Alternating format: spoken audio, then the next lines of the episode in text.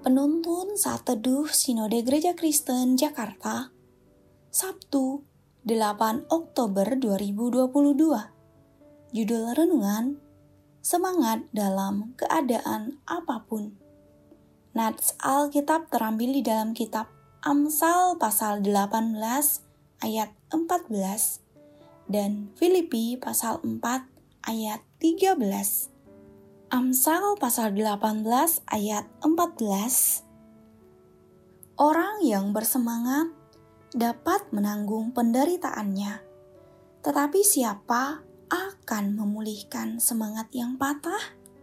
Filipi pasal 4 ayat 13 Segala perkara dapat kutanggung di dalam dia yang memberikan kekuatan kepadaku.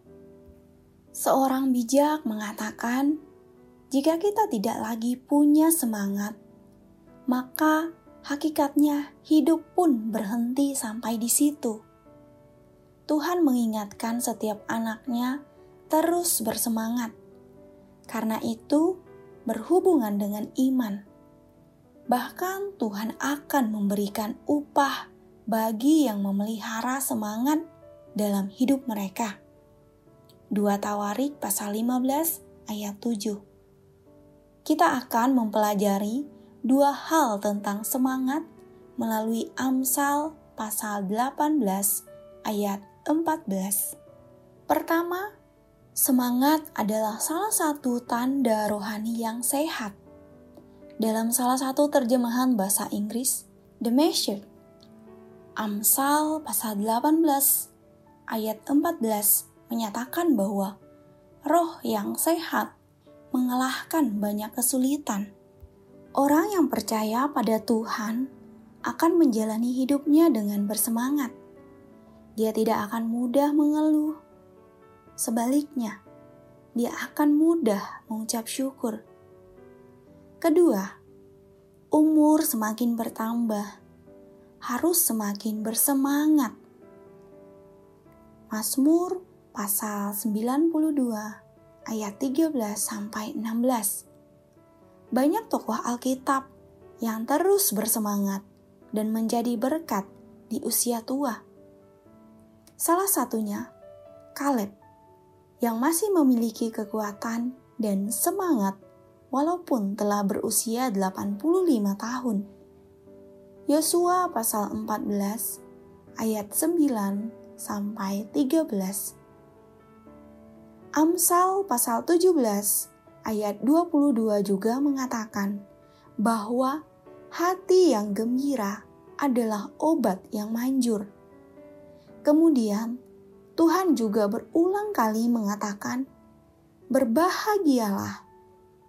Mungkin kita pernah melihat orang yang mengalami sakit penyakit berada di terminal illness.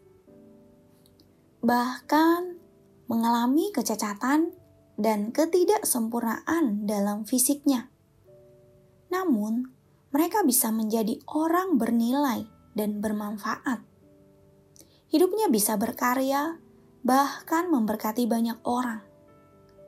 Itu semua terjadi karena mereka masih memiliki semangat dalam kehidupannya.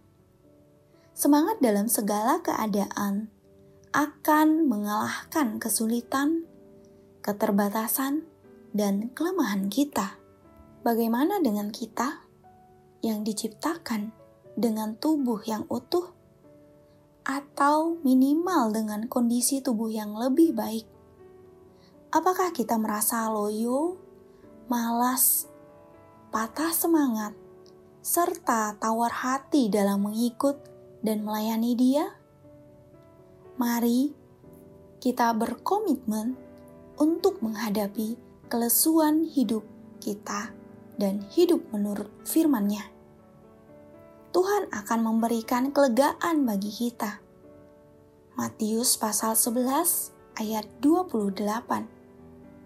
Sepanjang apa pun kesulitan hidup yang kita alami, Tuhan akan membuat kita bangkit dan bersemangat dalam segala keadaan Semangat dalam mengikut Tuhan menjadi kekuatan dalam menghadapi setiap kelemahan hidup kita.